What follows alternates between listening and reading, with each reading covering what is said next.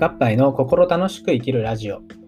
皆様こんばんは。今日も合杯の心楽しく生きるラジオということで始まりました。この番組では奄美大島で作業療法士をしていたり、YouTuber をしていたり、大学院生をしている私合杯が心楽しく生きるためのコツですとか、気になるトピックについてお話ししていきます。ということでですね、これまでいわゆるですね、怒りについて知ろうということで、アンガーマネジメントのお話を全5回やってきました。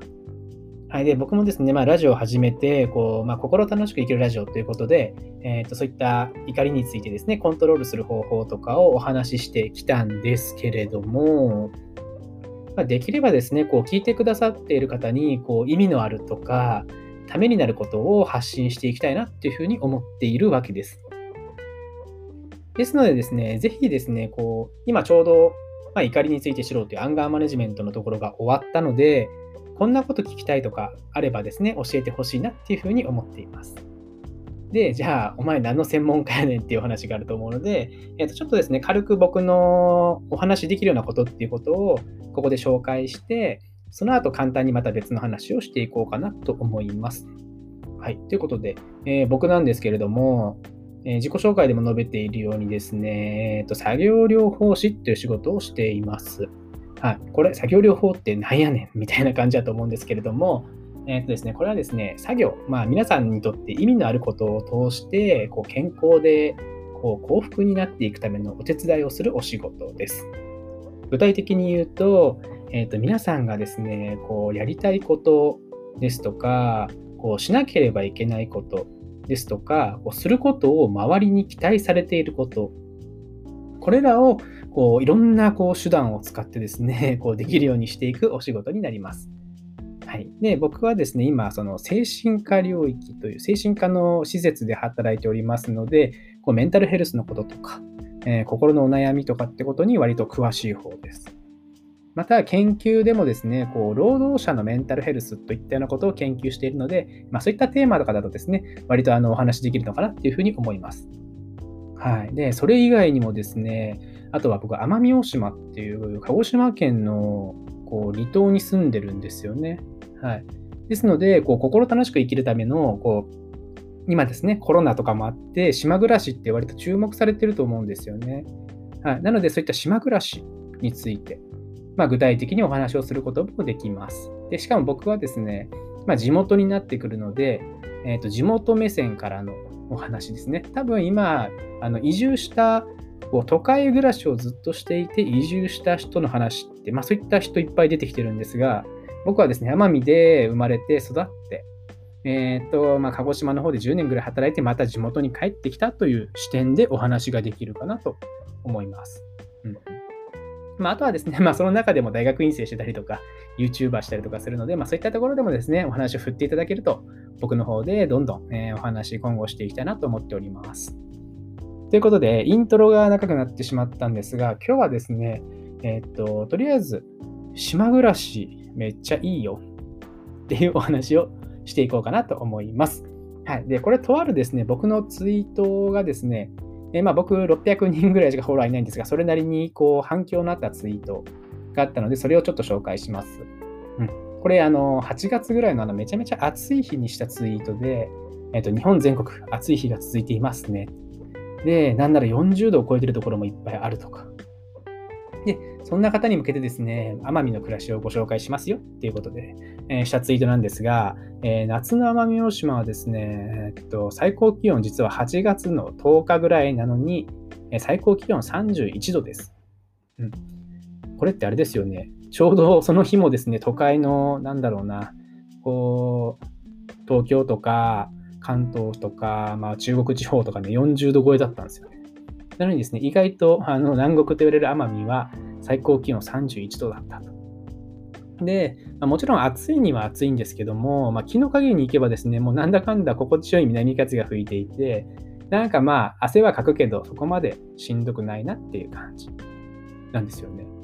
これってめちゃめちゃいいなと思って、でも最悪ですね、困っちゃえばもう海入ればいいんですよ。そんな感じです。はい、なので結構いい感じですね。で、じゃあ、冬場どうなんだと。冬は楽しみないじゃんかってあると思うんですが、まあ、冬はですね、どんなに下がっても8度とか7度とかそんなもんです、で、なんか最悪ですね、ダウンジャケットあれ今年着なかったなっていう年もあります、なのでなんかねこう夏場の予報を見てたら東北とかのねあの辺の地域でも、普通に奄美より気温高いんですよね、で冬はもうめちゃんこ寒くて大雪やと、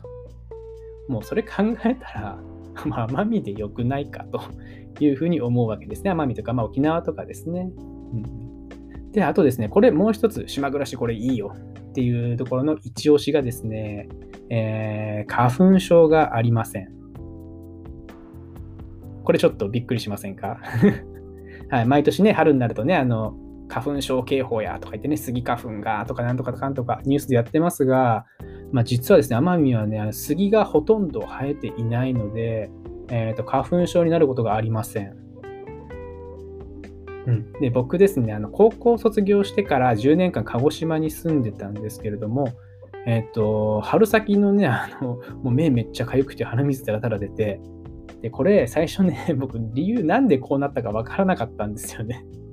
花粉症という概念がないから、なので春先ね本当に苦労してもう鼻ぐじゅぐじゅになりながら、ね、こう当時野球したりとかねこう通勤したりとか学校行ったりしてたんですけども、6年前にね島に帰ってきたらですねもうねいちいち花粉症の薬とか飲まなくていいし、あれぐら飲まなくていいしこうめっちゃハッピーなんですよね、もうなのでねそれだけでもね心楽しく生きていけると、夏はそこまで暑くない、冬は全然寒くない、春は花粉症がないとね。ただ秋はねちょっといいの見つけられなかったんですけど、秋もそれなりですね、ということで割と島暮らしってめちゃめちゃいいじゃんっていうのをですね一応ここで伝えていきたいなと思いました。で結局のところですね心楽しく生きるためにはですね住む環境っていうのもめっちゃ大事なんですよね、で都会にいるとですねもう毎朝満員電車に乗ってて、僕もいろんな人のツイッター見てるとね、朝はですねこう満員電車の文句がいっぱい流れてくるわけですが、うちで行くともう、車通勤してるしそんな混まないんではいはいって感じで行けるし、僕が一番いいなと思ってるのはなんかいろんな悩み事とかねいろんなことがあった時になんか海ってめっちゃ落ち着くじゃないですか。で僕は困ったらですねもう海とかもう自宅から徒歩1分で行けるし、車をね、2、30分走らせれば本当に綺麗なビーチとかに行けるので、なんかねこう困った時にすぐ避難できる場所があるというかね落ち着くとこに行ける、自然に触れられるっていうのがいいかなと思いました。実はねちょっと固い話になるんですがこうストレスに関して自然ですね、自然の近くに住んでいるとか普段からレジャーに取り組んでいる人っていうのはこうストレスの状態になりにくいっていうデータもあったりするので、今ちょうどね注目されてるのでね島暮らしとか田舎暮らしっていうのもね一つ検討していただけたらいいんじゃないかなっていうふうに思います。コロナだからねなかなか行けないところもあるんですけどっていうところですね。ということでね今日はですね最初にこういろんなこんなこと聞きたいなっていう質問募集してますよっていうお話をして、そこから本題として島暮らしいいよっていう話をしてきました。ポイントとしては夏は日本本土より暑くないです。で、最悪悩み事があっても海に飛び込める。で、冬はですね最低気温いっても8度、7度、6度ぐらいなので全然寒くないです。で、春はですね花粉症がないですというお話をしました、ですね。先ほども述べたようにこんなこと話してほしいなっていうのがあればレター機能とか、コメントなどでお寄せください、ということでですね本日は、合杯の心楽しく生きるラジオということで、このラジオはですね奄美大島で作業療法をしていたりYouTuber をしていたり大学院生をしている私合杯が心楽しく生きるためのコツですとか気になるトピックをお話ししていく番組です。今日のお供はミスター合杯でした。ということで明日も更新していきます。どうもありがとうございました。